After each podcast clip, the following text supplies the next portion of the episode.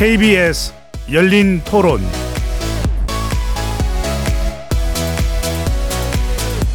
안녕하십니까 KBS 열린 토론 배종찬입니다.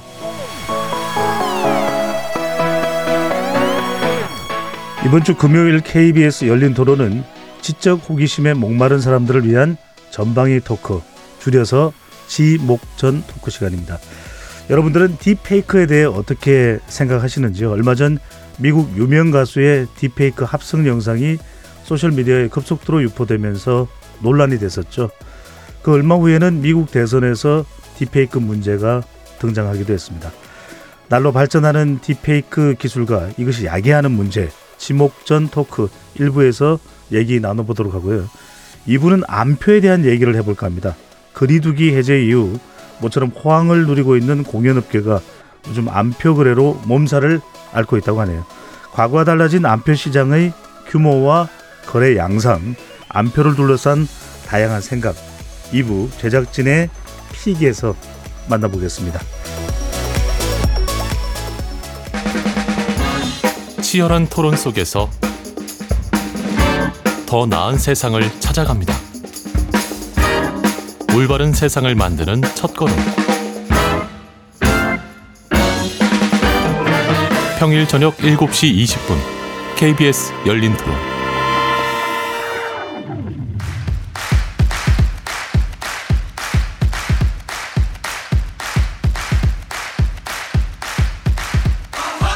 지적 호기심에 목마른 사람들을 위한 전방위 토크 지목전 오늘 함께 하실 네 분 소개합니다. 어, 소개가 재밌습니다. 나라를 걱정하는 물리학자 이종필 건국대 교수 나오셨습니다. 어서 오십시오. 안녕하세요. 이종필입니다. 네. 문학을 사랑하는 영화 평론가 강유정 강남대 교수 나오셨습니다. 어서 오십시오. 안녕하세요. 강유정입니다. 네. 규정을 거부한다. 한국 여성 변호사의 손정혜 변호사 나오셨습니다. 어서 오십시오. 안녕하세요. 손정혜입니다. 네. 규정을 거부한다군요. 아니, 규정을 해보려고 했는데 약간 특별한 개성은 없고요. 그래서 규정을 하지 못했다가 확실한 답입니다. 네. 디지털과 미디어 전문가 한 분 더 모셨습니다. 강정수 미디어 스피어 AI 연구센터장 자리해 주셨습니다. 어서 오십시오. 안녕하세요. 반갑습니다. 네. 제가 이제 오늘이 5일째 진행하는 건데 오늘이 제일 기대가 되네요. 와, 저도 기대, 기대됩니다. 기대가 되면서도 아, 네 분이 저를 또 어떻게 또 면박을 줄까. 네. 저희 상처 잘 받아요. 네, 알겠습니다. 자, 열린 토론 문자로 참여하실 분은 샵 9730으로 의견 남겨주실 수 있고요. 단문은 50원, 장문은 100원의 정보 이용료가 붙습니다. KBS 모바일 콩과 유튜브를 통해 무료로 참여하실 수도 있고요. 모바일 콩에서는 보이는 라디오로도 참여할 수 있습니다. 아, 과연 각기 다른 전공과 개성 또 지식을 가진 네 분의 출연자가 오늘 어떤 말씀을 해 주실지 기대가 됩니다. KBS 열린 토론 지목전 토크 지금부터 시작하겠습니다. 자, 첫 번째 주제는 인공지능 관련 연구를 어, 가지고 오신 강정수 센터장님이신데요. 일단 딥페이크 우리가 일단 딥페이크 그러면 어떤 이야기를 나눠야 될까요? 우선 딥페이크를 정의를 좀 하면은 여기서 네. deep이라는 것은 우리가 뭐 이세돌 바둑 그때부터 알, 알고 있었던 국민들이 알고 있는 딥러닝에서 deep이 그때 나온 deep이고요. 음, 깊다는 의미인가요? 네, 아니죠. 그러니까 딥러닝이라는 것은 인공지능 기술을 이용했다라는 거죠. 그래서 네. 인공지능을 이용한 fake 가짜 이미지를 합성하거나 목소리를 합성하거나 목소리를 조작하거나 동영상을 바꾸거나 그래서 인공지능에 의해서 조작된 어, 어떤 창작물들 이런 것을 딥페이크라고 볼 수 있습니다. 근데 이 음. 딥페이크가 말씀 어, 소대 말씀하셨던 것처럼 지난주에 이제 테일러 스위프트죠. 테일러 스위프트를 합성해서 사실상 음란물을 만들어서 이것이 유포가 되었고 이 부분이 정말 폭발적으로 어, 확산되면서 어, 사실은 이제 특히 미국의 백악관까지도 어, 목소리를 내기 시작하고 있고 미국 네. 정치 정, 정, 정가라든지 이런 부분들이 목소리가 커지면서 이런 우려들 커지고 있습니다. 왜냐하면 음. 어, 과거에 인공지능을 이용하는 기술들의 딥페이크는 과거부터 주- 존재했었죠. 존재했었는데 지금 인공지능을 이용하는 비용이 매우 매우 낮아졌습니다. 매우 매우 낮아져서 매우 저렴하게 사실 누구나 어떤 서, 특정 서비스 특히 이제 이번 딥페이크에 사용됐던 것은 이제 헤이젠이라는 서비스인데요. 음. 이거 월 25달러밖에 안 하거든요. 월 25달러만 가입을 하면은 누구든지 수많은 동영상과 이미지를 만들어낼 수 있습니다. 그러다 보니까 그러니까 이런 접근성이 쉬워지면서 누구든지 쉽게 만들면서 대량의 딥페이크들이 사실 만들어지고 있고 이미 음. 그 중에서 그래도 테일러 스위프트 같은 유명인이 나오니까 이것이 사회적 화제가 된 거고 전 세계 우리 아미처럼 이 스위프티라고 하는 대단히 큰 팬클럽이 있습니다. 이 팬클럽이 네. 크게 조직적으로 움직이면서 사회적 이슈화가 됐다라는 것뿐이지 사실 지금 피해자는 지금도 현재 시점에도 양산되고 있다고 볼 수 있습니다. 음. 조금 어 좀 정리를 하고 가겠습니다. 그러니까 센터장님 궁금한 게 딥페이크라는 게 영어잖아요, 그죠? 네. 그 deep이 깊다라는 의미로 저는 알고 있는데 그런 의미는 아니죠. 거죠? 인공지능의 딥러닝에서 온 어원으로 아, 올? 때는 딥러닝에서 왔기 때문에 예. 인공지능을 이용한 fake입니다. 아, 정확하게 인공지능을 이용한 fake. 어, fake 가짜다 이런 네. 의미인데 그 딥러닝의 deep하다라는 게 네. 인공신경망의 층이 굉장히 이렇게 그 많아졌다는 뜻이거든요. 음. 그 예전에 가지고 있던 인공신경망에 대한 이미지가 좀 좋지 않아서 새로운 알고리즘이 등장할 때 새로 이렇게 이름을 붙이면서 딥러닝이라고 한 건데 네. 지금은 그 그런 식의 엄청난 양의 층위를 가진 인공신경망을 통칭해서 딥러닝이라고 하고 그게 사실은 지금 시대의 그 인공지능 알고리즘의 대명사처럼 되어 있죠. 음. 그래서 deep이라는 것이 그런 어떤 물리적인 깊이를 나타낸다기보다도 그런 새로운 인공지능 알고리즘을 장착해서 뭔가를 이제 작업을 하는 그걸로 가짜를 만들어냈다 그런 의미에서 딥페이크라고 그렇군요. 그러니까 어 이게 이제 조작된 이미지다. 일단 조작된 이미지인데 실제 어 나쁜 어 나쁜 어떤 것이 되느냐 안 되느냐는 우리가 또 이걸 또 이제 따져 봐야 될 부분인데 마치 배종찬 소장의 동영상인데 얼굴은 어 인공지능을 이용해서 톰 크루즈가 된다든지 네. 전혀 뭐 선기능이네요. 전혀. 반응을 안 네. 보이시네요. 마동석 아, 마동석? 네, 네, 네. 네. 와. 그건 굳이 바꿀 필요 없잖아요.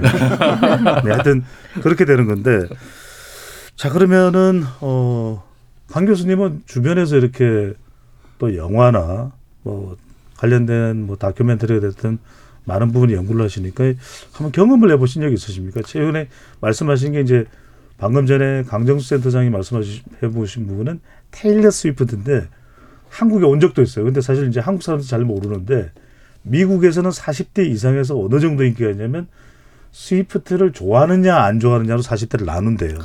그 정도로 미국에서는 테일러 스위프트가 노래도 잘하고 굉장히 외적으로도 매력적이고 그러다 보니까 이번에 그 딥페이크로 얼굴을 이렇게 비슷하게 해서 조작한 게 상당히 큰 난리가 났는데 실제 우리가 체험을 체험하게 되거나 경험하는 경우는 어떤 경우가 있을까요? 그러니까 우리가 영화를 볼 때는 오히려 순기능을 늘 이용했던 거죠. 소위 말해서 이제 과거에는 CG라고 해서 음. 뭐 이를테면 뭐 글래디에이터나 이런 어떤 역사극들을 봤을 때그 사람들을 다 동원한 게 아니라 어느 일정 부분 CG라는 걸 다 동의하거든요. 어 당연하다. 그리고 그런 부분이 오히려 엑스트라를 다 동원한다거나 이런 거보다 비용적으로 절감도 되고 과거에 CG가 티가 났다라고 한다면 이제는 점점 티가 나지 않으니까 아. 소위 말하는 quality가 높은 영화를 볼 수 있겠구나라고 했지만 이게 본격적으로 우리가 조금 느끼게 된 게 언제냐면 그 아이리시맨이라는 넷플릭스 영화에 있습니다. 네. 거기에 이제 로버트 드니로가 70이 넘은 나이로 이제 나오는데 아주 어린 시절, 젊은 시절 연기를 해야 하다 보니까 여기에 좀 딥페이크 기술이 쓰여서 젊은 시절의 로버트 드니로를 비롯한 음. 배우들의 모습을 좀 젊게 바꿔 놓은 거예요. 단순히 분장이 아니라 맞습니다. 인공지능의 어, 딥페이크 기능이 들어간 기능을 거군요. 쓴 거예요. CG 아. 정도가 아니라 딥페이크를 써서 그때만 하더라도 아 배우들에게 아역을 쓴다. 소위 말하는 젊은 배역을 따로 쓴다라거나 그것보다 훨씬 더 이물감이 없고 로버트 드니로의 눈빛 연기는 남아 있으면서 어, 하지만 젊은 배역을 볼 수 있다는 점에서 긍정적이었지만 이 부분도 조금씩 좀 우려가 사실은 조금 높아지고 있습니다. 좀 이따 점점 말씀드리겠지만 음. 초기에는 어 자연스러운 연기에 녹아들었네였지만 이제는 어쩌면 배우 자체를 대체할 수도 있겠다라는 우려들도 좀 높아지고 있는 상황입니다. 사실 이와 관련해서 작년에 예, 헐리우드에 파업이 있었죠. 작가들 같은 경우 140일 넘게 그리고 이제 배우들 같은 경우 110일 넘게 대단히 장기 파업을 기억납니다. 했는데 네. 이것이 인류 역사상 볼 때는 인공지능과 관련된 첫 번째 파업입니다. 음. 그러니까 대단히 이것이 엔터테인먼트 AI라고도 부르는데요. 대단히 헐리우드 스튜디오들에게는 벌써 일상화가 되고 있어서 작가들이 작품을 구상하거나 뭐 예능 프로라든지 드라마라든지 이런 것뿐만이 아니라 예를 들면은 드라마를 8부작 찍는 데 7부작쯤에 주연 배우가 교통 상황을 당한다. 그래도 8부작까지 갈 수 있습니다. 이런 아. 것들이 이미 우리가 보고 있는 넷플릭스라든지 디즈니 플러스라든지 이런 데서 나오는 미국 영상물들에서 이미 쓰이고 있는 것들이기 때문에요. 뭐 인디아나 존스, 해리슨 포드가 다 요즘 젊어졌거든요. 뭐 이런 것들도 다 그러한 어, 생성 AI라고 하는 특히 이제 오픈 AI의 챗 GPT가 나온 이후에 지금 계속해서 쏟아지고 있는 그 전에 딥러닝하고 조금 더 다르게 진화된 음. foundation model이라고 할 수 있는 이런 인공지능 기술이 되게 값싸게 헐리우드 스튜디오들에게 보급되고 있고 이건 되게 긍정적인 비용이죠. 왜냐하면 뭐 작가들이나 배우들은 두려울 수는 있지만 예. 우선은 생산 비용을 절감시켜 준다는 부분에서 산업적으로 볼 때는 긍정적인 의미를 가질 수 있는데 이것이 음성으로 갈 경우에는 어, 테일러 스위프트 같은 일들이 벌어질 수가 있는 거고 BBC 보도에 따르면은 한 영국의 여론조사에 따르 그러니까 여- 영국의 조사 기관에 따르면 영국입니다. 예, 2019년 이후에 2023년까지 550% 증가했어요. 그 음성 딥페이크가. 아. 그러니까 대단히 폭발적으로 다섯 배가 늘어났다는 건데요.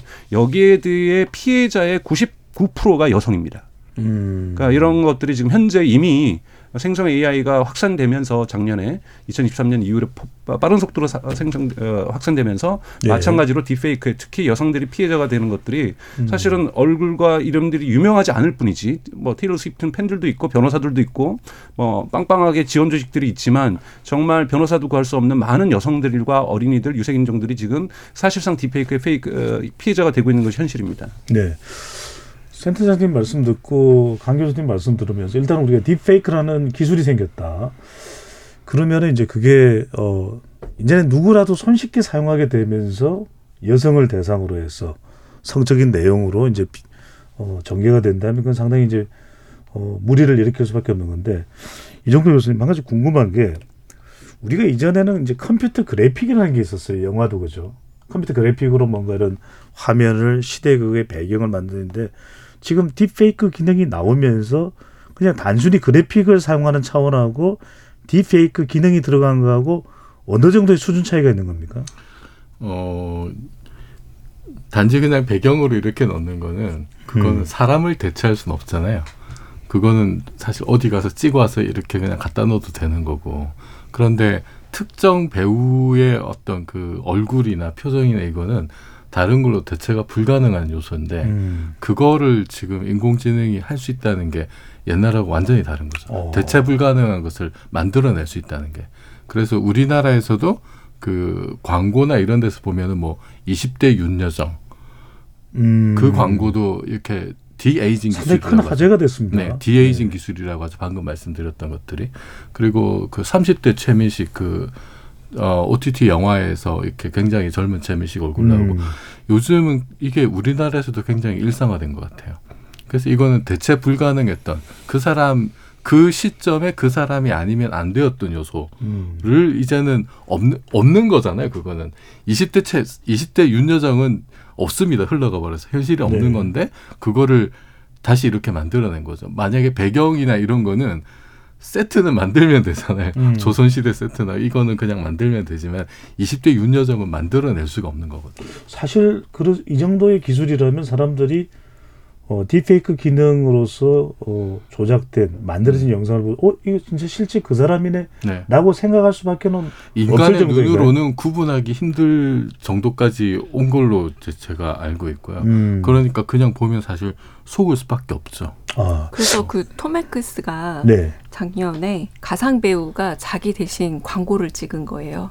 AI 배우가. 예. 그래서 이게 그러니까 지금 손정희 변호사한테도 여쭤보고 싶은 게 이게 기술의 발전에 따라서 생산비 절감은 좋은 일이지만 그 초상권을 가진 배우와의 협약도 없이 그 부분에 대한 법제화가 없이 기술적으로 먼저 앞서가다 보니까 음. 톰 행크스가 자신이 직접 말을 한 거예요. 내 얼굴이 AI 광고에 도용이 되고 있으니까 나의 AI 버전으로 치과 보험 홍보하는 영상이 있으니 기억납니다. 속지 네. 마세요라고 실제 톰 행크스가 나와서 이야기를 하는 상황까지 벌어지고 있거든요. 예. 그런데 사람들이 이 영상이 없었으면 그 AI 광고 속의 톰 행크스랑 실제 톰 행크스를 좀 구분하기 어려울 정도라는 게 사실은 더 문제인 겁니다. 과거처럼 조악하지가 예. 않아요. 네. 손 변호사님께 이강 교수께서 굉장히 중요한 질문을 하셨는데 이러다 보면은 경제적인 피해도 입을 수 있습니다. 그러니까 누군가 완전히 나처럼 광고를 누군가 대신했는데 아무런 초상권이라는 협의가 없이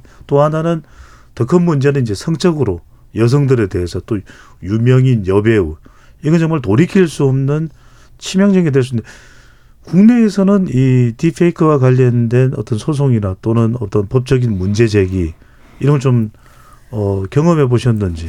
굉장히 많습니다. 통계가 이걸 말해주고 있는데요. 방통위에 신고되는 건수도 사실은 극히 일부만 신고된다라는 전제하에서는 지금 연예인이나 지인들 상대로 음란물을 합성해서 유포하는 그 게시물 신고 건수가 2021년에는 1,910건 정도라고 했다면 예. 2023년 11월에 이르러서는 5,996천 건, 그 러니까 한 2년 사이 세배나 증가했다. 어마어마하게 그만큼 늘어나네. 예. 굉장히 많아지고 있고 앞으로 빈도도 늘, 늘어날 것으로 예상이 되는데 연예인 피해는 뭐 이루 말할 것도 없고요. 이제 지인들을 이제 공격하고 싶을 때, 지인들을 모욕 주고 싶을 때, 우리 소위 지인 능욕 사건이라고 해서 예를 들면 음. 학교에 다니는 학생들도 누군가에 대해서 조금 안 좋은 감정을 가지거나 하는 경우에 그 여성을 합성을 해서 놀리거나 공격하거나 유포하는 행위로 굉장히 명예훼손적 행위를 하는 네. 거죠. 이게 굉장히 영상도 심- 있겠지만 사진도 있겠네요. 사진도 있고 영상도 있고 가진 수법으로 이게 나는 내가 아닌 걸 알지만 내 지인들은 이게 유포됐을 때 나로 착각 오인할 수 있잖아요. 누구한테 퍼졌는지도 모르고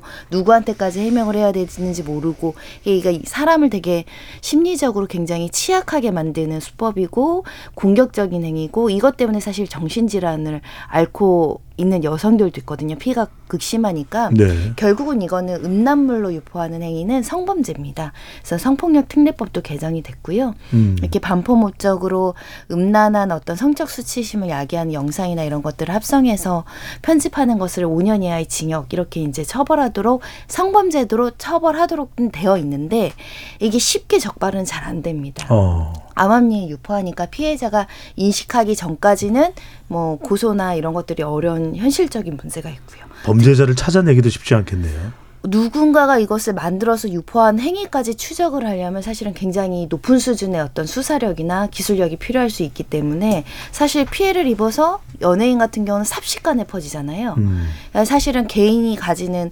수치심은 이루 말할 것도 없고 피해도 빨리 확산이 되는데 문제는 미성년자들이 많이 한다라는 겁니다. 장난식으로. 예전에 아. 이제 뭐 누구랑 누구랑 뭐 했어요 이렇게 놀듯이 이런 딥페이크 영상이나 이런 것들을 돌리면서 약간 유의적으로 즐기지만 범죄라는 것. 이게 음. 굉장히 중요하고요. 특히 이게 이제 개인한테는 본인들은 장난이지만 당하는 사람한테는 미치는 피해거든요. 너무나 극심한 정신적 피해를 야기할 수 있기 때문에 어 뭐 이건 세계적으로 굉장히 어 문제인 사건이고요. 네. 그러니까 순기능도 하지만 이렇게 좀 역기능도 있고 또 어떤 사건들은 이제 영상 자체도 딥페이크로 만들 수 있으니까 사기 수법으로 쓰는 거죠. 음. 얘네들은 이제 전화로 목소리 비슷하게 해서나 누군데 뭐 이렇게 이제 연예인 사칭하면서 사기를 벌였다면 이제 나의 그 목소리 따서 똑같이 네. 재현할 수 있기 때문에 이런 부분에 대한 아 외형적인 것뿐만 아니라 목소리까지도 가능하다는 예, 말씀이시죠. 목소리도 딥 페이크가 확실하게 이것을 변조를 한다라고 한다면 듣는 사람은 어머 이 A라는 사람이 나한테 이런 요청을 하고 A라는 사람한테 신뢰관계를 형성해서 사기에 동원될 수 있죠. 동일한 사건이 예, 미국의 뉴햄프셔 예비 선거에서 네. 바이든 대통령 목소리를 그대로 따가지고 미국 대선입니다. 예, 미국 대선 공화당 후보 그 예비 선거 때 바이든 대통령이 전화를 해서 투표하지 말라고 이렇게 했던 것이 이제 로봇 콜이라고 해서 거기서는 이제 미국에서는 그렇게 부르고 있는데요. 이거 지금 확산돼서 이것도 사회적인 문제가 지금 되고 있고 미국도 음. 지금 정치판도 지금 크게 요동치고 있는 것도 그거는 이제 11랩스라는 어, 서비스를 이용을 했는데요. 11랩스는 한 달 이용료가 11달러거든요. 1분만 제가 동영상 목소리만 따면 될 수 있습니다. 유튜브에서 따던 뭐 그 사람하고 전화 목소리를 따던 1분만 여기서 뭐 소장님 맞춤 같은, 같은 경우도 방송을 하셨으니까 이미 네. 1분 목소리 따는 거는 누구나 할 수 있는 거죠. 아. 목소리를 따서 11 랩스에 집어넣고 제가 텍스트를 치면 그거대로 얘기합니다. 그러니까 예를 들면 보이시 피싱을 요즘에는 예.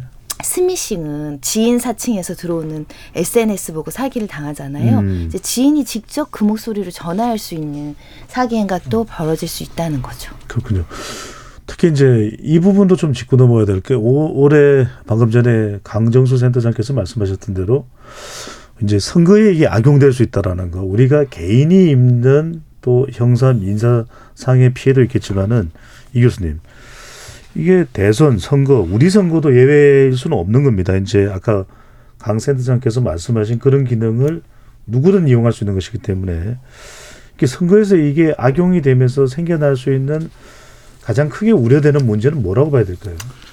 뭐 일단 그 이게 진짜인지 가짜인지 사실은 짧은 시간 안에 예. 판별하기 판별하기 힘든 경우들이 생기고 그러면은 선거 투표일이 임박했을 때 이런 뭐 영상이라든지 뭐 음성이라든지 이런 게 대중적으로 무차별 살포됐을 때 음. 해당 후보나 캠프에서는 뭐 대응할 만한 어떤 그 수단이 없는 거죠. 수단도 없고 음. 시간도 없고 그럼 그냥 그대로 그것이 어떤 표심에 그대로 영향을 미쳐가지고 민심이 왜곡되거나 이런 일들을 충분히 상상해 볼 수 있죠.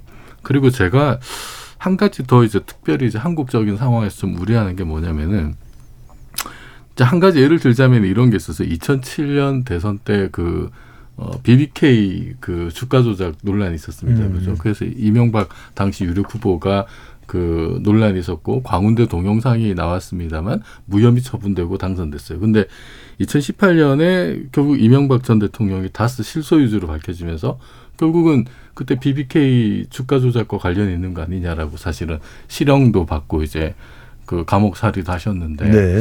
그럼 결국 그 한국적인 상황에서는 한국의 정치 지형이라고 하는 게 이게 권력과 언론의 좀 우호적인 후보는 이렇게 진짜 동영상 음. 비비 광운대 동영상은 진짜였잖아요, 사실은.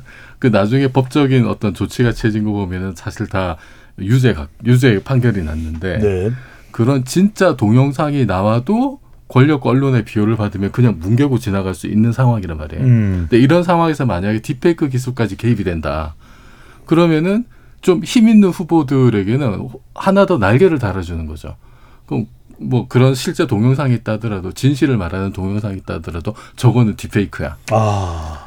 그래 버리면 네, 그게 바로 지난 1, 11월, 12월 사이에 있었던 아르헨티나 선거에서 발생했던 네, 일이에요. 네. 아르헨티나 선거를 뉴욕 타임즈 같은 경우는 그때, 어, 첫 번째 이, 저기 인공지능 선거라고 규정을 하면서 분석을 했었는데요.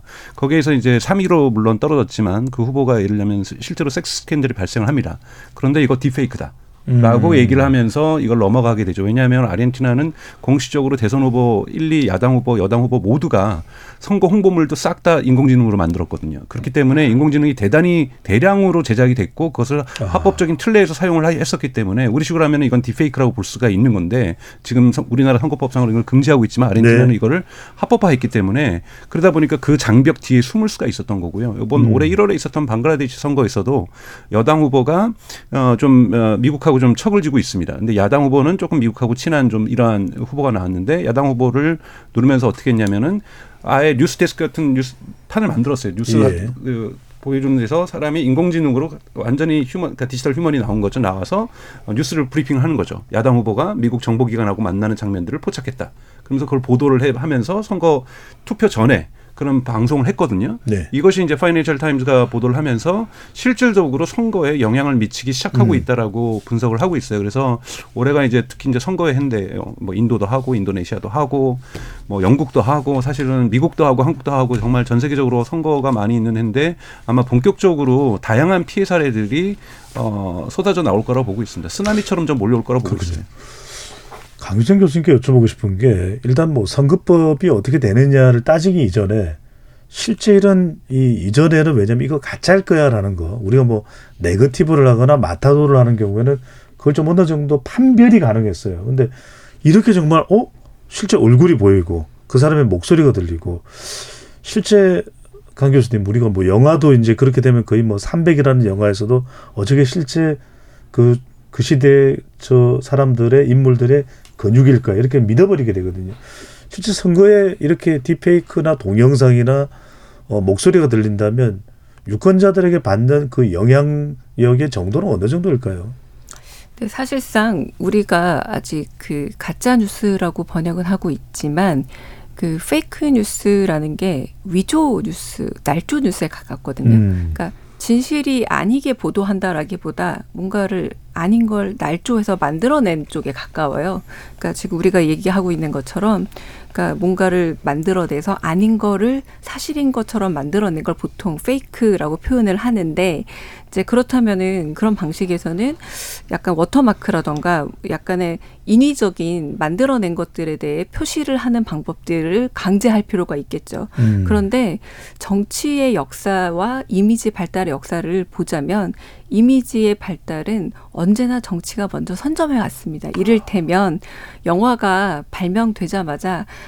의외로 가장 먼저 선점했던 게 대중에게 쾌락과 즐거움을 줄 거라고 예상을 했는데 사실은 전체주의가 가장 먼저 활용을 해서 음. 전체주의 프로파간다 영화라고 해서 선전. 영화가 네. 만들어져 버렸잖아요. 왜냐하면 대중을 현혹시키기에 이미지만한 게 없거든요. 음. 그래서 굉장히 꼼꼼한 예방책들을 범죄적인 생각들을 미리 앞질러서 어떻게 예방할까에 대한 굉장히 철두철미한 예방을 하지 않는다면 정치가 이용할 거라는 건 사실 불보듯 훤한 거라는 거죠. 이미지가 가지고 있는 소구력이 너무 크기 때문에. 그래서 이 문제에 대해서는 조금은 너무 도덕적이거나 혹은 미래적인 문제다라고 밀어둘 게 아니라 음. 정말 조금은 강력하게 여러 가지 정말 뭐 워터마크라던가 여러 가지 뭐, 뭐 요인들을 만들어서 철저하게 위반 사례에 대해서 좀 규제할 필요가 저는 있다라고도 생각이 네. 듭니다. 네. 규제라는 단어가 나오는 순간 바로 제 AI, AI 기능이 손 변호사를 쳐다봤습니다.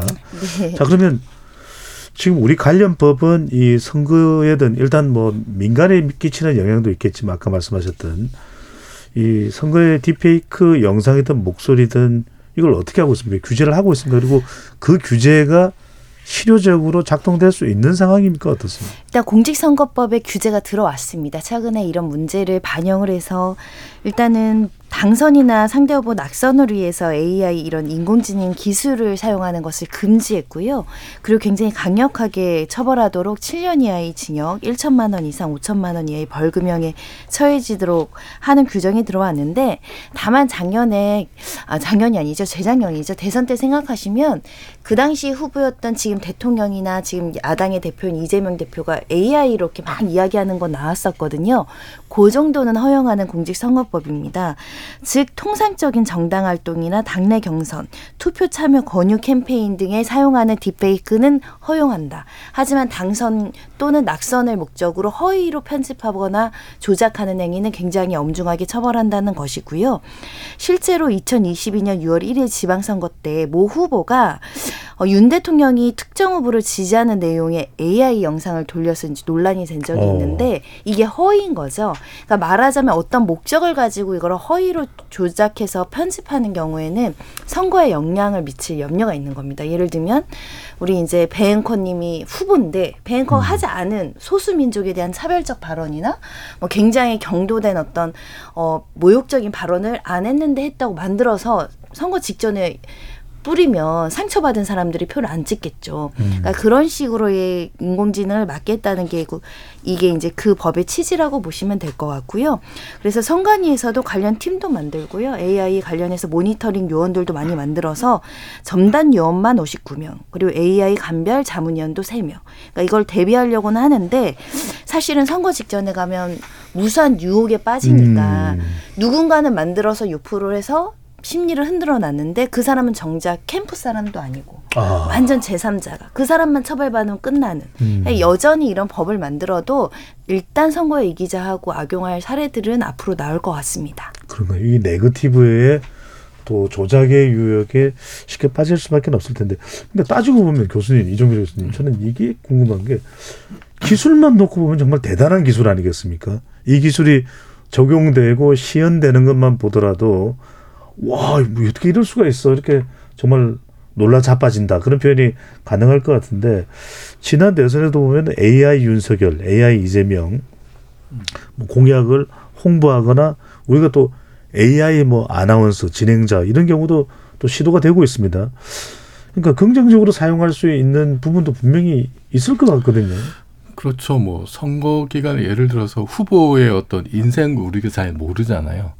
그런데 그 후보의 인생을 홍보할 때 뭐 예를 들면 이재명의 어린 시절 음. 이거를 딥페이크 기술을 이용해서 디에이징으로 네. 그걸로 이렇게 뭐 홍보 영상을 만든다. 사실 그대로. 네. 네. 그러면은 훨씬 이렇게 더 가깝게 느껴지겠죠. 아니면은 또 다른 거는 이런 게 있을 수도 있을 것 같아요. 예를 들면 뭐, 어, 뭐, 민주당의 경우에는 뭐, 이재명 후보가 예를 들면 자기 당 출신의 그 고인이 된 대통령들, 뭐 김대중 대통령이나 이제 노무현 대통령, 음. 그렇게 삼자가 뭔가 이렇게 논의를 하는 음. 뭐 국정에 대해서 아니면 가상의. 네 가상의 어떤 뭐 토론하는 뭐 남북 문제라든지 뭐 경제 문제라든지 이런 것에 대해서 가상의 토론하고 지금 뭐 문재인 대통령 살아계시니까 뭐 자기 당 그 전직 대통령들 이렇게 그 가상으로 이렇게 네명 모여가지고 국정 전반에 대해서 아니면 자기 당의 어떤 뭐 정책에 대해서 이렇게 홍보를 하는 그런 것도 저는 생각해 볼 수 있을 것 같고 아니면 이제 뭐 저쪽에 뭐 국힘당 같은 경우에 예를 들어서 뭐 박정희 대통령이나 뭐 이승만 대통령이나 이런 분들하고 그쪽에 뭐 후보가 모여서 뭐 어떤 여러 가지 이야기들을 하면은 그것도 상당히 이제 재밌을 것 같아요. 그리고 순기능으로 벌써 12월에 뉴욕 타임즈가 보도를 하고 있는데 예. 미국에서는 죽은 사람을 살려내고 있다고 얘기를 해요. 그러니까 자기 부모님 돌아가시면 부모님이 과거에 일기를 썼다 그러면 음. 그 일기를 그 PDF 그 카피해서 보내주고 부모님 사진 몇 개 보내주고 혹시 부모님 목소리가 녹음돼 있다면 보내주면은요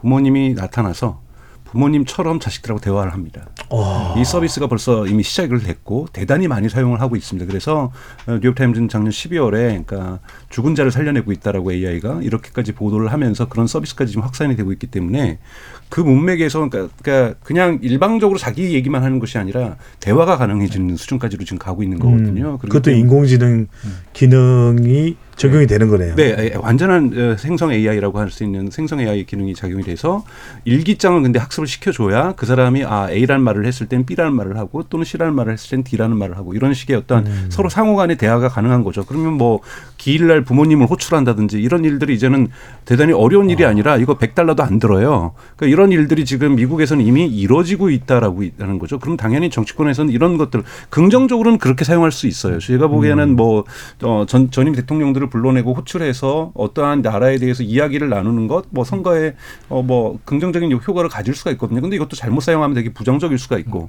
갑자기 어, 뭐 지금 후보가 새벽 3시에 전화 와서 저를 지지해 주세요. 뭐 이러면 지지를 위해서 얘기하지만 새벽 3시에 전화 오고 뭐 이러면 곤란해지거든요. 사실은 그래서 대단히 디테일한 어, 어, 구체적인 영역에서는 매우 다른 의미로서 해석될 수가 있기 때문에 이러한 어떠한 흔히 말하는 케이스 스터디 이런 것들을 저희가 아마 이번 총선 때 하게 될 거라고 보고 네. 전 세계가 올해 한 해 동안 다양한 케- 사례들을 연구하게 되고 만나게 될 거라고 보고 있습니다. 저 조금 엉뚱한 생각을 해봤는데 만약 그렇게 해서 좀 대화가 가능하다면 사실 요즘에 뭐 치매 노인분들도 참 많으시잖아요. 참 대화조차 불가능한데 마음이 어떨까 하는 생각도 좀 들기도 하네요. 지금 온갖 생각이 다 듭니다. 또 영화하면 영화 이야기를 안 할 수가 없으니까 왠지 이런 상황을 좀 다룬 영화가 딥페이크를 다룬 영화도 있었을 것 같다. 물론 이제 우리가 얼굴과 관련된 거 그러면은 어 예전에 페이스 오프라는 영화 기억납니다만 아 옛날 사람도 있네 하시겠네요. 근데 영화하면 또 우리 강유정 교수님이신 거. 이런 딥페이크로 인한 어 문제점, 달라진 세상 그런 걸 다룬 영화나 다큐멘터리가 있었는지 또 그런 영화나 다큐멘터리가 그렇다면 우리에게는 어떤 메시지를 주려고 하는지를 좀 들어볼 수 있을까요? 방금 말씀하신 것처럼 이걸 인본주의적으로 인문학적으로 쓴다면 정말 따뜻한 기술이 되겠죠. 우리도 왜 가정의 달에 보면은 일찍 세상을 떠난 아이를 이런 딥페이크 기술을 통해서 오히려 만나는 장면을 보면서 굉장히 감동 어린 장면도 있거나 이런 것들을 종종 목격하거든요. 그런데 한편으로 늘이 언캐니 밸리라고 하는 약간 불쾌한 골짜기라고 부르는 부분 있잖아요. 너무 비슷해서 되려 약간 끔찍한 느낌이 드는 이걸 잘 못 넘어간다라는 게 여전히 남아 있더라고요. 음. 아무리 잘 만든 페이크라고 해도 아무리 정보를 많이 줘서 돌아가신 어머니처럼 그리고 돌아가신 그분처럼 말을 하더라도 어딘가 너무 닮아서 더 섬찟한 이런 어떤 부분들이 여전히 많은 영화들에서 다루고 있는 부분들이라고 어. 할수 있겠고요. 그래서 뭐 허라던가 이렇게 뭐, 뭐 어떤 인공지능 센서들 그 시스템과 얘기하는 예. 부분들에서도 얘기했 고 우리나라 뭐 부천국제영화제에서도 AI 기능과 혹은 이렇게 딥페이크를 활용한 영화들이 상당히 많이 나와 있었습니다만 음. 마지막에 질문하는 것은 결국은 이 기술들이 인간의 삶에 있어서 인간다운 삶을 더 이제 지탱하고 그리고 인간 사이에서 네트워킹을 더 강화하는 쪽으로 음. 가야 된다는 이야기들로 가고 있어서 그또 얼마 전에 또 다큐멘터리라는 이 장르에 이 딥페이크 기술 쓰는 게 맞느냐의 논쟁도 좀 있었어요. 어. 다큐멘터리는 있는 그대로 기록을 남기는 거고 이 기록이 역사성을 갖는 건데 다큐멘터리 감독이 3년 전 목소리를 약간 말 그대로 디가우징해서 말 그걸 활용해서 썼거든요. 아. 이건 뭐 다큐멘터리 맞아? 라고 하는 논쟁도 있었기 때문에 이 부분의 논쟁도 계속 가지 않을까 싶습니다. 그러네요. 살아있는 그 생전의 목소리일 텐데 그 목소리가 어, 어떤 뭐 가오진 기술이 됐든 관련된 기술을 통해서 바뀌었다면 좀 그건 또 다른 뭔가 세상이 또 만들어진 거 아닌가 생각이 드는데 뭐 이거 논의하려면 뭐 한도 끝도 없을 겁니다. 이제 어, 1부를 마무리하기 전에 네 분이 생각할 때는 참 제가 들어보면 이런 생각이 들어요. 그러니까 이걸 악용하고 또 선거에서 동원을 해서 뭔가 목적을 달성하려고 하다 보니까 아주 어, 나쁜 기술이 되어버렸는데 따지고 보면 또 이게 참 첨단 기술인 것 같다라는 생각이 들기도 하고 네 분이 생각할 때는 어, 한 30초씩 이야기해 주신다면 과연 어떤 점에 우리가 딥페이크 기술에 대해서 어, 이것을 제대로 살려나가고 좀 나쁜 점은 좀 없애나가는 식으로 할 수 있을지 이종필 교수님부터. 그 몇 년 전에 그, 그 고인이 되신 거북이 터틀면 다시 복원해서 이렇게 그 디지털로 공연을 기억납니다. 네. 홀로그램 같은 것도 나왔었던 네, 게. 김광석 씨나 뭐 김현식의 목소리도 다시 재현해내고 우리에게 굉장히 즐거움을 줬었고 의료 쪽에서는 이게 그 환자들 영상, 이미지 영상을 많이 확보를 못해서 의료용 인공지능을 학습할 데이터가 사실 부족하거든요. 근데 딥페이크 기술을 이용하면 정말 진짜 같은 영상 이미지들을 많이 확보해서 그걸로 인공지능을 학습시킬 수가 있어요. 음. 그러니까 인공지능을 학습시키는 데이터를 만드는 딥페이크는 정말로 수요가 많을 거예요. 이거는 긍정적으로 활용되는 사례죠. 근데 지금 우리가 쭉 걱정했던 그런 여러 가지 범죄에 악용되는 그런 요소를 찾아내기 위해서 사실은 딥페이크를 찾아내는 방지 기술도 굉장히 많이 나오고 있는데 제가 봤던 것 중에 아주 신박한 거는 얼굴에 인텔에서 만든 거라고 해요. 얼굴의 그 혈류 흐름을 분석을 해서 어. 이게 진짜인지 가짜인지를 구분해내는 뭐 그런 기술들까지 굉장히 지금 많이 연구하고 있다니까 우리나라 뭐 업체들도 이런 쪽으로 기술 개발하고 있다 그래. 그래서 지금 뭐 성관이하고 그 다음에 사법 당국하고 이런 업체들이 좀 긴밀하게 협력을 해서 어 악용되는 그런 부분을 우리가 좀 탐지할 수 있는 그런 역량을 많이 음. 키웠으면 좋겠습니다. 법적으로는 어떤 보완이 될까? 인공지능 자체에 대해서도 뭐 도덕적, 윤리적, 어, 법적 보완이 필요하다는 얘기는 딥페이크는 어떨까요? 일단 미국이나 EU를 비롯해서 세계 각국의 추세는요. 뭐딥 이 페이크 기술을 막을 수는 없다. 다만 출처 표시, 인형 표시를 하는 부분에 대한 규제들이 강화되거나 음. 들어오고 있는 실정입니다. 그러니까 표시 의무를 이제 의무화한다는 것인데요. 예를 들면 우리 예전에 논문 같은 거 쓸 때 표절 문제가 너무 심각하니까 이제 표절 인용 표시라지 않으면 표절이다 이런 여러 가지 상식이 음, 생겼잖아요. 음. 그것처럼 딥페이크는 사람들이 진짜야 가짜야 헷갈려서 착각 오지 때문에 의사 결정에 착오가 생길 수 있잖아요. 표시해 달라. 요 정도 규제는 곧 들어올 것 같습니다. 네. 강 교수님. 그 사진의 정의가 이미 거기 있었음이래요. 과거에 거기 있었다는 걸 증명하는 게 사진이라 그러더라고요. 그러니까 여전히 이 기능은 딥페이크든 뭐 조작이든 다 똑같은 것 같아요. 그래서 과거에 있었다는 걸 증명하는 그 기능은 똑같다라는 여기서 출발을 하자면 결국은 어 언제나 인류는 태어나면서부터 옛날엔 그림으로 조작했고요. 그 다음에 사진으로 조작했고요. 지금은 딥페이크로 조작하는 거거든요. 그러니까 원리는 똑같다라는 생각을 좀 했으면 좋겠습니다. 네. 거듭 말씀드리지만 우리는 열린 토론은 조작이 아닙니다. 네. 강, 강 센터장님. 우선 뭐 워터마크를 한다라든지 이런 것들은 지금 논의는 되고 있지만 기술적 효용성 자체가 그렇게 높, 많지 않습니다. 왜냐하면 지금 open AI라는 그게 말고 오픈 소스처럼 AI를 음. 지금 어, 메타 같은 경우 open으로 open source로 풀었잖아요. 예. 그럼 제 데스크탑에 제 노트북에나 해놓고 제가 돌릴 수 있는 거예요. 즉 특정 기업에게 있어서 서비스라는 데 같은 경우 워터마크를 의무화할 수 있지만 그 워터마크라든지 또는 요즘 digital dog도 나오거든요. 예를 들면 강정수 이미지에다가 digital dog을 자동으로 플랫폼 사업자가 집어넣으면은 이걸 학습시키면 강아지가 나온다든지 이런 식으로 변형시키는 이런 기술까지 해서 지금 뭐 세계 각국의 대학들이나 뭐 기술진들에 의해서 계속해서 이 부분을 막기 위한 연구들은 있어요. 근데 가장 중요한 건 오픈 소스로 지금 AI가 풀리고 있다라는 거죠. 그러니까 이렇게 되면서 누구든지 이것을 만들, 바꾸고 조작하는 것은 가능해졌어요. 그래서 우선 은 기본적으로 기술은 어, 양날의 검이라는 거, 검이라는 음. 거고 이것이 긍정적인 요소가 있으면 반드시 부정적인 요소를 항상 가지고 온다라는 거고 지금 AI 기술은 정말 쓰나미처럼 부정적인 요소를 함께 동반하고 있다라는 것을 우리가 인지하는 것 여기에 대해서 좀 전통적인 방식보다는 기술에 대한 학습과 정치권에서도 이 법을 공부하시는 분들도 마찬가지고 기술에 대한 전반적인 학습을 통해서 여기에 대한 예방과 어떠한 어떤 에, 제어할 수 있는 것들에 대해서 매우 구체적으로 매우 핀셋처럼 어, 저는 접근하는 규제들이 어, 광범위하게 논의되고 집행될 필요가 있다고 생각합니다. 정말 우리 코너명처럼 전방위적으로 변화되지 않을까 하는 생각하는데 김진희님께서는 인간이 만든 인공지능이 오히려 인간의 삶을 위협하고 인간관계를 망치게 하는 도구로 변할 수도 있겠군요. 늦었지만 경각심이 필요한 시점이라고 봅니다. 7606님은 변화된 환경에 맞춰 처벌과 관련된 법이 필요해 보입니다. 기존의 법 체계를 넘어서는 새로운 법과 처벌을 마련해야 합니다.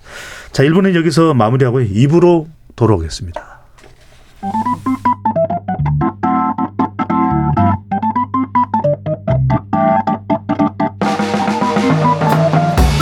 세상을 바꾸는 질문 열린 토론이 시작합니다.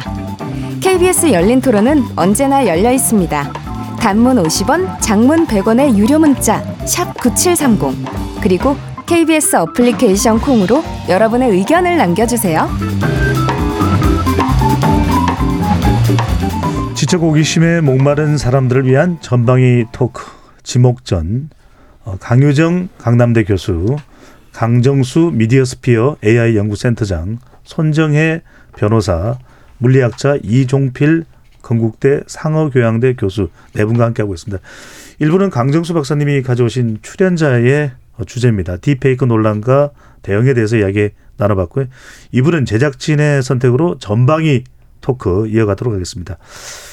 자, 전방위 토크 바로 안표와의 전쟁인데요. 어, 뭐 이런 생각이 듭니다. 요즘에 워낙 어, 공연 가도 티켓을 구하기가 너무 힘듭니다. 그러니까 정말 뭐 인생 뭐 있어 전세 아니면 월세인데 공연인데 그래서 임영웅 공연을 보기 위해서 아 임영웅 네. 임영웅입니다. 도전도 못했습니다. 네.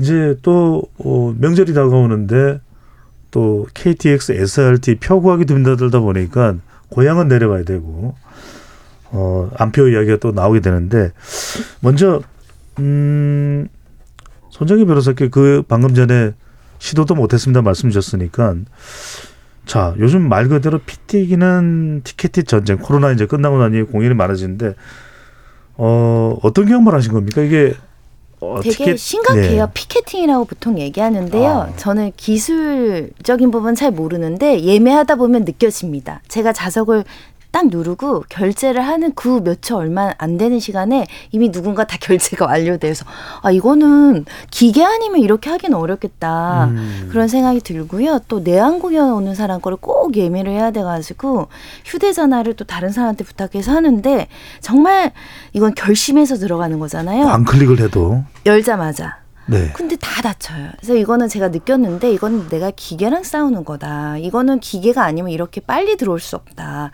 그런 생각이 들어서 저 같은 사람 너무 많을 것 같고요.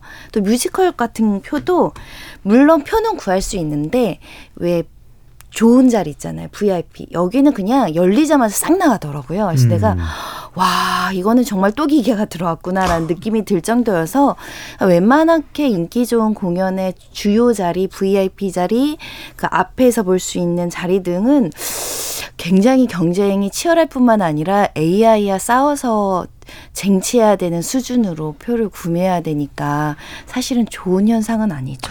그러니까 표 구하기가 너무 힘들다. 이게 정말 많은 사람들이 어, 달려들어서 동시에 광클릭을 해서 그런 건지 강 센터장님 이것도 AI의 이유, 이유 인 겁니까?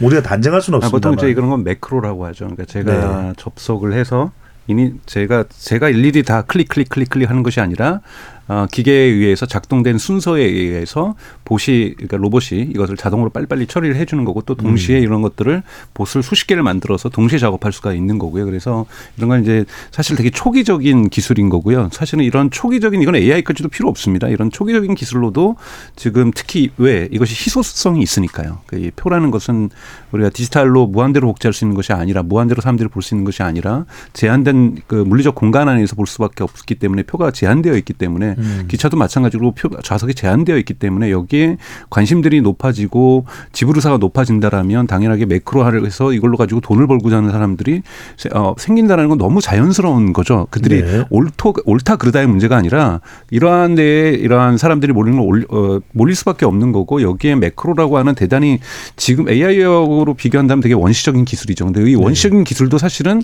기술에 대한 접근성이 오히려 AI 같은 경우는 지금 같은 경우 누구나 접근할 수 있어요. 누구든지 음. 채 GPT 돈 주고 구매할 수 있거든요. 그런데 이러한 특히 이러한 원시적인 매크로는요 조금 기술을 알아야 되는 거거든요. 네. 이게 더 어렵습니다. 사실은 접근성이 더 어렵고 그러니까 이러한 기술을 쓰면서 이루어지고 있는 것이 지금 한국의 현실이라고 볼 수가 있고 여기에 적절한 어떠한 조치가 사실은 사회적 조치가 저는 예. 필요하다고 보고 있습니다. 저는 엑셀 다루기도 쉽지 않은데 매크로가 제일 하위 단계의 기술이다 이렇게 말씀 주시니까 아, 근데 어. 엑셀이 더 어려우시잖아요. 근데 요즘 인공지능으로 엑셀을 도와주거든요. 네. 차라리 이러면 더 편해지거든요. 그러니까 이러면 사실 접근성이 좋아지는데 엑셀을 놓고 하라면 주산도 힘듭니다. 전자계산기도 두들기 힘들거든요. 이러한 기초적인 기술 사실은 더 어렵습니다. 센터장님 제 지능도 지금 작동치가 안 나가지고 인공지능을 논할 일은 아닌 것 같은데 강 교수님 근데 공연 기획자나 또 뭐 뮤지컬이든 영화든 다또 어, 주변에 두루두루 폭넓게 관련 산업에 아시는 분들 이걸 모를까요? 그분들이 막 뭔가 티켓팅이 안 된다 정말 문화를 사랑하는 사람 또 공연을 사랑하는 사람 또 영화를 사랑하는 사람들이 티켓팅해도 안 되면 이것도 사실은 뭐 어, 영화사가 됐든 아니면 영화관을 복합 영화관을 소유하고 있는 기업이 됐든 모를까요? 이게 그러면 우리가 말, 말 나는 이명웅이야 워낙에 유명한 가수니까 그럼 다른 분야는 괜찮을까가 아닌 거예요. 아, 유명웅뿐만 아니라 뮤지컬 대부분의 거의 이것도 어느 특별한 뮤지컬만이 아니라 요즘 워낙 뮤지컬 인기가 많다 보니까 거의 전국 단위 예매에서 마찬가지로 일어난 현상이고요. 그리고 최근에 워낙에 또 우리나라 그 클래식 연주자들이 눈에 띄는 정말 반짝거리는 연주자들이 많다 맞습니다. 보니까 이민찬도 있고요. 이민찬, 뭐 네. 조성진, 조성진. 마찬가지예요. 거기서도 표가 없고 그리고 또뭐 뭐 베를린 필하모니라던가 여러 이제 되게 훌륭한 또 클래식 고- 공연이 들어오거든요. 거기도 마찬가지예요. 그러니까 어디 하나 이렇게 티켓이 구하기 쉬운 공연이 말하자면 하나도 없다라고 말할 수 있는 건데 음. 저는 이 티켓 예매 과정의 문제도 있지만 그러면 정말 보실 분들이 다 사는 것인가? 이게 궁금해요. 이게 중요한 거잖아요. 그렇지 않는 듯하다는 겁니다. 왜냐하면 저는 중고거래 시장도 또 하나의 문제라고 보는데요. 우리나라가 좋은 거죠. 어, 처음에는 이제 판교 일대 그 tech 시장에 근무하시는 분들이 서로 책상에서 서로 그 교환하면서 시작된 거라 그러더라고요. 음. 어, 2층에 누군데 저 이제 팬팝니다. 이렇게 하면서 되게 정말 동네 장터처럼 시작된 것들이 정말 믿을 수 있는 중고 거래로 점점점 늘어나게 되면서 이게 점점 이제는 우리 한동안 유행했던 거 한정판 운동화부터 시작하더니 맞습니다. 운동화를 줄 서서 우리 작년에 한창 난리였잖아요. 오픈런이라고 하나요? 예. 물건을 사서 이제 중고 시장에서 판매하기 시작하더니 이제는 그런 분야에 대한 이제 소비가 좀 줄어들고 이 마찬가지로 중고 거래 시장에서 사실은 이 표가 판매가 되기 시작해서 음. 이걸 우리가 안표라 부르긴 하지만 이 시장이 없으면 안표가 거래가 안 될 거 아니에요. 그런데 뭐 두세 배 정도는 뭐 그냥 뭐 애교라고도 할 수 있겠고 뭐 거의 이 돈 주고 거래가 된다고 싶을 음. 정도로 가령 뭐 임윤찬 씨 같은 경우는 티켓이 뭐 78만 원 거래인데 이 정도면 뭐 나는 충분하다라고 해, 가능한지 거래가 실제 되기도 한다라고 하니까요. 교수님 그러면 그 정도 어, 금액도 뭐 78만 원이라 해도 어, 수배에 달하는 공연 티켓도 괜찮다는 겁니까? 감당이 그런 가능하다는 분들이 얘기입니까? 있으신 거죠. 왜냐하면 아. 그만큼 보고 싶은 분들이 있고 표가 귀하고 이문찬 씨도 어 공연을 할 수 있는 기회라는 게 특히 이게 오프라인 공연들이잖아요. 대부분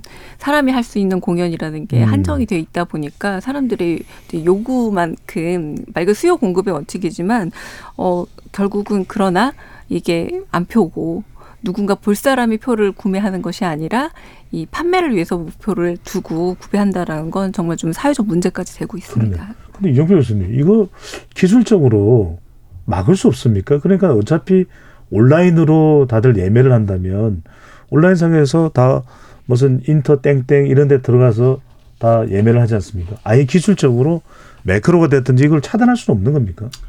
어, 최근에는 이걸 이제 그 표를 구매한 계정 자체를 이렇게 넘기는 예. 그런 식의 방법도 뭐 생겼다 그러고요.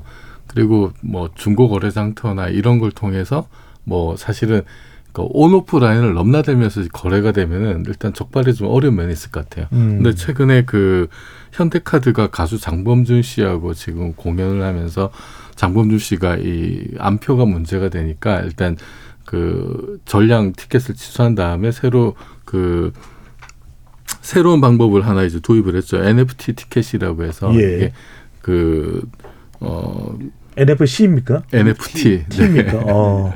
네. 요 그 블록체인을 활용한 이 기술로 새로운 어떤 티켓팅 방법을 이제 개발을 해서 현대카드랑 음. 그렇게 지금 시도를 하고 있는데 이거는 모바일 기기에서 앱 안에서만 이게 그 티켓을 살 수 있게 그런데 본인 인증 다 거치고 음. 그래서 이게 뭐 양도할 수도 없고 기계를 옮겨갈 때는 다시 본인 인증해야 되고 굉장히 좀 여러 단계에 걸쳐서 본인 인증을 다 하고 정해진 기기 안에서 정해진 앱에서만 본인만 그거를 사고 그 다음에 다시 재판매는 못하게 네. 이제 이런 식으로 굉장히 까다롭게 지금 새로운 어 방법을 시도를 하고 있다 그래요. 티켓팅의 문제 해결이나 안표 안표 거래를 최, 네. 최소화할 수 있는 차단할 수 있는 그런 방법으로 시도가 되고 있는 거네요. 지금 이제 시도하고 있는 거죠 신기술을. 효과적입니까? 이게 어떤 어 지금의 고민들을 많이 해결할 수 있는 부분입니까? 어, 현대카드도 그 이전에도 이제 이런 고민들이 많았다 그래요. 이제 워낙 그, 어, 안표가 극성이고 하니까. 음. 그래서 계속 이제 새로운 기술들을 개발해서 도입을 하고 있는데 이것도 뭐 좀 두고 봐야 되겠죠. 정말로 이제 이것이 도움이 되는지. 근데 네. 요렇게 되면은 아무래도 보안은 높아지는 만큼 접근성은 또 떨어질 수가 있겠죠. 음. 그것이 하나의 새로운 장벽이 돼 가지고 뭐 예를 들어서 임영웅표 같은 경우에는 어르신들이 아무래도 굉장히 수요가 많은데 그러니까요. 그러면 이제 자녀분들이 고생을 좀 많이 하게 되죠. 자, 바로 이 대목입니다. 손 변호사님. 그런데 티켓팅 자체도 어려운데 어, 실제 그런 일이 있다고 이제 보도가 되게 돼서 이명웅 같은 이런 인기 있는 가수의 경우에는 어, 손주들이나 또는 자녀들이 대신 어, 할머니나 할아버지 특히 할머니죠. 대신해서 티켓팅을 하다가 사기를 당하는 일 그런 경우도 발생을 하기도 하고 또 이게 어, 일종의 안표 거래죠. 두 배, 세 배 높여서 이걸 아예 법적으로 매크로를 시도하는 것에 대해서도 법적으로 차단하고 규제하고 처벌하고 또 안표 거래도 물론 뭐 우리가 유구한 역사 동안 많은 안표 거래가 있어 왔지만 이걸 법적으로 규제할 수 있는 방법으로 있는 겁니까 없는 겁니까? 방법은 있는데 일단은 굉장히 좀 어떻게 보면 미약한 수준으로 규제가 되고 있다 이렇게 말씀드릴 수 있는데요. 과거에는 경범죄처벌법에 이렇게 되어 있습니다. 뭐 흥행장, 경기장, 나루터에서 웃돈으로 팔면 20만 원 이하의 벌금. 그러니까 사실은 아까 말씀드린 것처럼 78만 원에 팔면 20만 원 남고도 남고 저는 어떤 티켓은 1,800만 원에 팔렸다는 기사도 본 적이 있어서 과연 누가 이렇게 비싸게 살까 하는데 뭐 해외 팬들이나 정말 이렇게 뭐 인생에 한 번밖에 기회가 없다 뭐 이런 분들이 진짜 윗돈 두고 사신다고 하는데요. 그래서 일단은 공연법이 개정이 돼서 올해 3월부터 시행이 되어 있는데 매크로를 이용해서 공연 관련한 티켓을 이렇게 구매하는 것을 1년 이하의 징역, 1천만 원 이하의 벌금인데 이것도 약하죠. 이것도 어. 매크로 아니면 못 잡습니다. 그러니까 아까 말씀드린 것처럼 매크로를 쓰면 처벌하겠다는 건데 여기에는 야구장이나 이런 것들은 또 빠진 거죠. 어. 그리고 이제 두 번째로는 수- 수십 개를 이용해서 만드는 것도 빠진 거예요. 아이디를 이용한 거니까 매크로가 음, 아니잖아요. 아이디를 이용해서. 예, 수십 개의 아이디를 형성하거나 남의 아이디 빌려가지고 이제 하는 것도 이제 빠지다 보니까 한계가 있다라는 지적이 있고요. 가장 확실한 방법은 철도 사업법 보면, 그러니까 그 내가 표를 샀다가 양도할 수 있는 자유는 줘야 되잖아요. 내가 음. 이거 예약했는데 수수료는 물기 싫으니까 만 원에 사면 만 원에 누구한테 양도는 할 수 있어야 되잖아. 또는 구천 원이라도 네. 이런 거는 허용하되 비싸게 파는 행위 자체를 금지하는 겁니다. 음. 철도사업법은 지금 승차권에 대해서는 이렇게 규제해서 천만 원 이하의 과태료인데 높진 않지만 제가 강력하게 규제를 한다면 아예 이런 표를 예를 들면 1.5배 이상 또는 1.3배 이상 비싸게 팔면 다 처벌 하겠다. 음. 그리고 이것을 어, 신고하면 포상금을 주겠다. 그러면 사실 온라인 거래나 중고 거래가 거의 막히거든요. 어. 예. 그러면 정상적으로 좀 이게 생태가 돌아가지 법적으로. 않을까. 왜냐면 이거는 세배든네배든 자유 영역에 맡기니까 열배를 대팔 수 있다고 보면 그렇죠. 지금 청소년들이 알바식으로 이걸 한다는 거거든요. 아. 용돈 벌려고 애들이 컴퓨터나 이런 거 빠르게 하니까 톡톡 해가지고 다섯 개만 팔아도 백만 원 벌잖아요. 그러니까 이 시장을 막아야 되지 않을까. 윗돈을 받는 방식을 제한을 하던가 윗돈 자체를 너무 폭리행위라고 규제를 하던가. 매크로만 잡으면 저 매크로 안 했는데요라고 나오면 매크로 했는지 안 했는지를 입증하는 것도 어렵잖아요. 외국에 비하면 우리의 지금 관련법의 처벌 수위도 아주 낮은 편인 겁니까? 어, 약간 좀 초기 단계라고 말씀드릴 수도 있습니다. 음. 이런 게 없는 나라도 있는데요. 워낙에 우리나라는 피해가 극심하니까 조금 더 강력하게 규제하는 국가에 비해서는 우리나라가 조금 더 엄격하게 할 필요가 있다라는 점이 계속적으로 지적이 돼서 네. 사실은 이런 법률 아니고 매크로로 다량으로 매집하는 것은 컴퓨터 등 업무 방해죄로 처벌하기도 하거든요. 음. 근데 규제가 어- 그 적발이 어려운 겁니다. 매크로를 이 사람이 사서 판매했는지를 아는 것. 그러니까 신고를 하고 포상을 할 수 있는 신고 센터를 만들어야 이게 규제가 되지 않을까 합니다. 강 센터장님 보시기에는 어, 손 변호사께서 말씀하시는 게 효과적일까요? 또 그리고 실제 우리가 알고 있는 거는 예전에 뭐 그런 식이잖아요. 뭐 매크로에서 티켓팅을 했지만 주로 안표 거래가 뭐 모바일을 통해서 뭐 중고 마켓을 통해서 되지만 우리가 생각하는 옛날에 안표 거래는 그런 거거든요. 남한테 잘 크게 들리지 않게 안표 있어요, 안표 있어요. 이러면서 그 기억이 나는데 지금 가장 네, 우리 스태프들이 웃네요. 네. 자, 가장 많이 행행하는 안표 거래 과정 어는 어떤 것들입니까? 철도 같은 경우는 그렇게 더 비싸게 팔게 될 수 없음에도 불구하고 일어나고 있거든요. 왜냐하면 네. 그 포인트라는 또 한국 KTX나 STR에서 그 SRT에서 포인트를 제공해 주잖아요. 그러니까 정말 주말에 부산 내려가는 거는 한 3주 전에 예약하지 않으면 거의 불가능합니다. 서울에서 부산이라든지 이런 것들은. 근데 다 왜 그러냐면 다 샀어요. 그래서 제가 하도 급하게 내려가야 돼서 그러면 친구들한테 물으면은 어, 구해다 주겠다고. 그러면서 다 어떻게든지 당근을 통해서 뭘 통해서든지 이렇게 다 구해다 주세요. 그래서 표는 있어요. 그러니까 실질적으로 어 이러한 그러니까 가격은 높지는 않지만 이러한 표를 쉽게 구할 수 없다라는 것은 예를 들면 접근성의 문제가 될 수 있거든요. 이런 접근성이 없거나 제가 그쪽 지식이 좀 더 부족하거나 제가 남한테 부탁할 수 있는 사람이 아닐 경우에는 어, 일방적으로 피해를 보는 거잖아요. 그러니까 음. 어, 우리가 식당에서도 키오스크가 증가하면서 이걸 못 하시는 분들의 접근성이 어떤 제약받듯이 그래서 되게 철도 같은 보편적 서비스에 이러한 공연과 같은 어떤 희소성이 강한 어떤 어떤 팬덤이 강한 어떤 서비스에서도 문제가 되지만 음. 어, 우리가 대중교통이라고 하는 접근성을 되게 보편적으로 풀어야 되는 문제에서도 사실은 지금도 계속해서 어, 정가로 이렇게 유지하고 있음에도 불구하고 이런 피해들은 계속해서 존재하고 있다라고 저는 보고 있고요. 그리고 이제 이러한 희소성이 높으면 높을수록 당연하게 거기에 대한 일종의 저는 이건 범죄라고 보고 있는데 이거의 동기부여가 더 높아지는 거잖아요. 그러면 항상 우리가 과거에 제가 어, 거친 말을 하는 게 아니라 이런 말이 있잖아요. 뛰는 놈 위에 나는 놈이 있다고. 음. 그래서 항상 회피할 수 있는 방법들은 VPN부터 시작해가지고 어, 넘쳐납니다. 그러- 그러다 보니까 사실은 어, 병- 법적으로 사람들한테 저는 명확하게 얘기를 해줘야 되는데 이거는 명확하게 불법이고 이것은 강력한 처벌을 받을 네. 수 있다라는 것들을 어 만약에 이것들이 사회적 문제가 되고 있다라면 이런 메시지를 저는 어 정치권이든 의회든 음. 어 행정부든 명확하게 국민들에게 시민들에게 게. 전달해 줘야 되는 거고 처벌 수위도 대단히 높여야 된다고 저는 생각이 듭니다. 예를 들면은 네. 꼭 저는 싱가포르적인 어떤 어떤 독자적인 조금은 전체주의적인 이런 문화를 좋아하진 않지만 거긴 강한 처벌을 하죠. 예, 거긴 그- 껌도 안 팔잖아요. 음. 사람들이 껌을 길가, 길바닥에 뱉으니까. 근데 이거는 저는 과하다고 생각합니다. 물론 이런 균형을 찾는 건 대단히 어렵고 표현의 네. 자유라든지 이런 것들 과의 어떤 선택의 자유와 이런 균형을 찾는 건 되게 어렵지만 그 균형 선점에서 과연 이 부분을 어디다가 어, 만들어낼 것인가는 사회적 논의의 저는 결과물로서 나오겠지만 어, 필요하다. 반드시. 강력한 규제가. 네.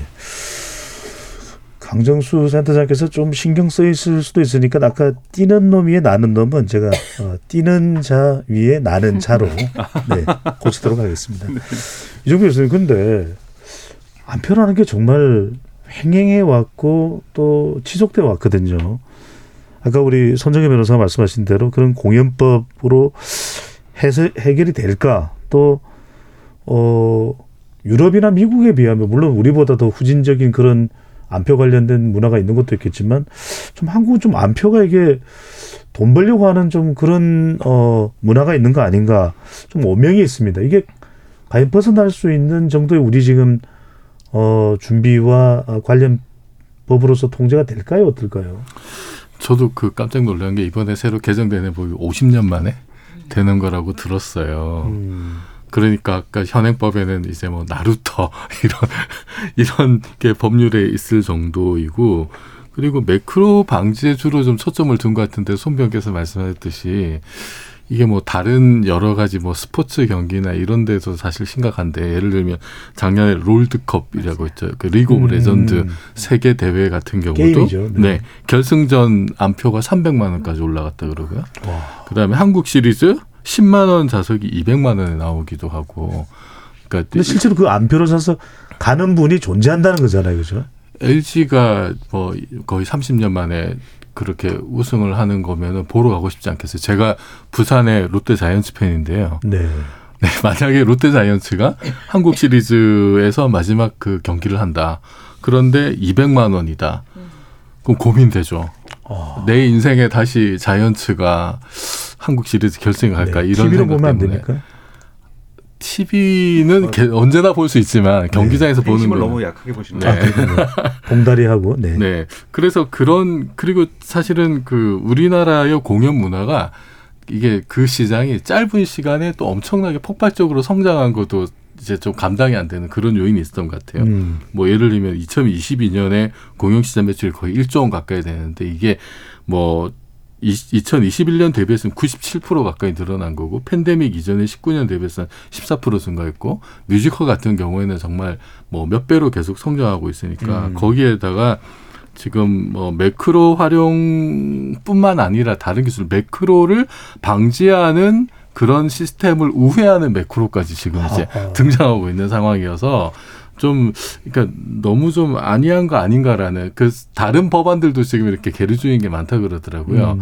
어 그리고 또 하나는 그 지금 이제 그렇게 뭐 매크로나 이런 기술들을 통해서 뭐 그다음에 온저 여러 가지 디지털 기기를 활용해서 네. 지금 그 안표를 이렇게 거래를 하는 것이 이게 기업화되고 있다는 거. 음. 기업화되고 있고 조직화되고 있고 굉장히 분업적이고 체계적으로 이루어져서 우리가 옛날에 생각하듯이 정말 표 들고 어디 경기장 가가지고 안표 있어 이런 식으로 거래가 음. 이루어지지 않는다는 거죠. 알겠습니다. 게다가 아까 말씀했듯이 이거를 지금 사람들이 재테크의 수단으로 생각을 해요. 음. 내가 무슨 예술품, 골동품 하나 가지고 있거나 어떤 한정판을 가지고 있어서 이거를 좀 이따가 나중에 팔면은 돈이 된다.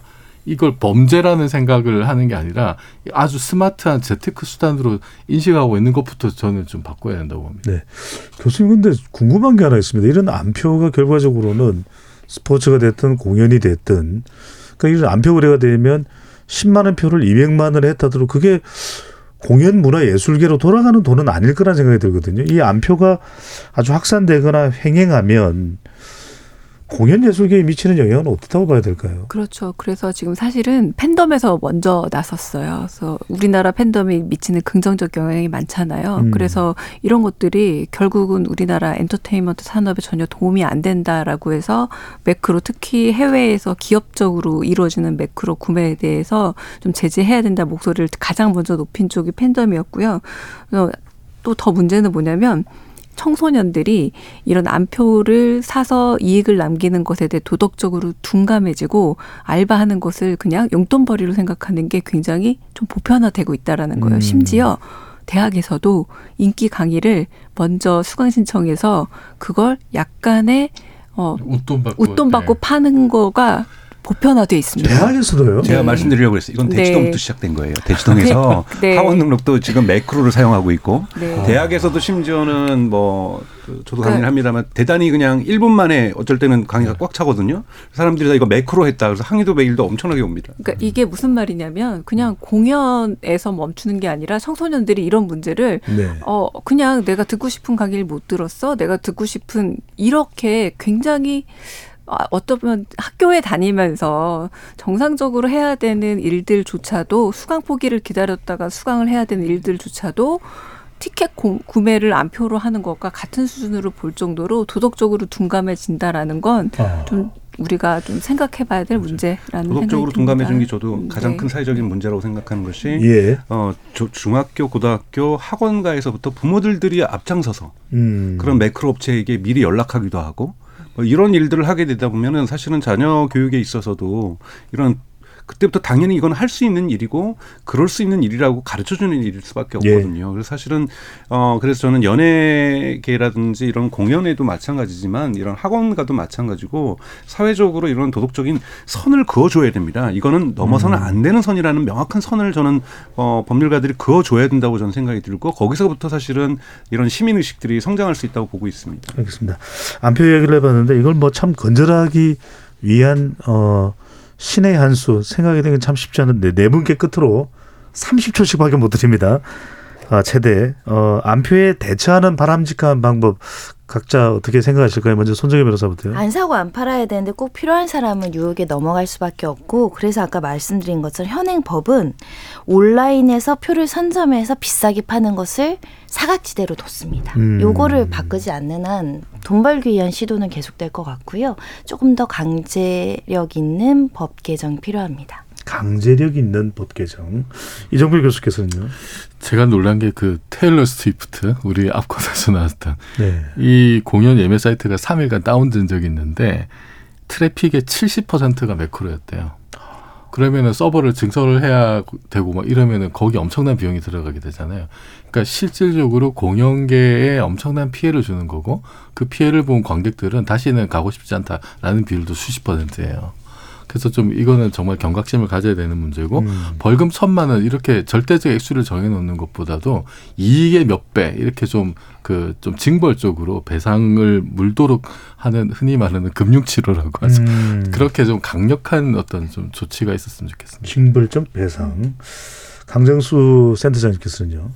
저도 많은 분들 두분 앞선 두 분에게 동감을 하는데요. 저는 강력한 선을 거줘야 된다. 이 선을 거줘야 하는 것은 어렸을 때부터 거줘야 된다고 저는 생각이 들고 왜냐하면 이제 음. 디지털 환경이라는 것이 모바일 환경이라는 것이 언제나 우리에게 옆에 있다 보니 특히 한국 분들이 이런 걸 잘하세요. 이런 모바일 환경에서 무언가를 하는 것. 근데 여기에 저는 이 도덕적인 이, 이 감성 감수성들이 약화되는 것들이 되게 두려운 거라고 저는 생각이 들고요. 그래서 네. 이런 것도 온라인 공연뿐만이 아니라 학원부터 저는 시작을 해줘야 된다고 저는 생각이 들어요. 그래서 전방위적으로 이런 부분들은 불법이라는 것들 을 시민의식 속에서 미- 어, 그 가져, 가- 갖게 만드는 것이 제일 중요하다고 보고 있습니다. 의식이 더 중요하다. 네. 강희정 교수님요. 저는 두 가지 말씀드리고 싶은데요. 안표라는 이 단어 너무 귀여운 것 같아요.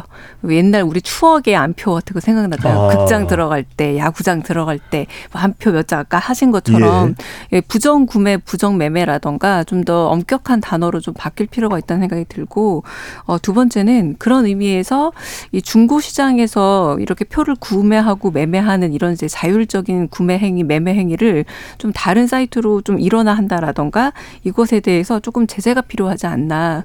가격이 막 이렇게 들쭉날쭉해서 팔 수 있는 가능성 때문에 저는 그렇다고 봐서 가령 우리가 뭐 술이나 뭐 담배 같은 거 아무 데서나 사고 팔 수 없는 것처럼 이 공연이라든가 이런 표에 대해서 좀 문제가 이렇게 심각해졌다면 당분간의 그런 좀 제재도 좀 필요하지 않나라는 생각이 들기도 알겠습니다. 합니다.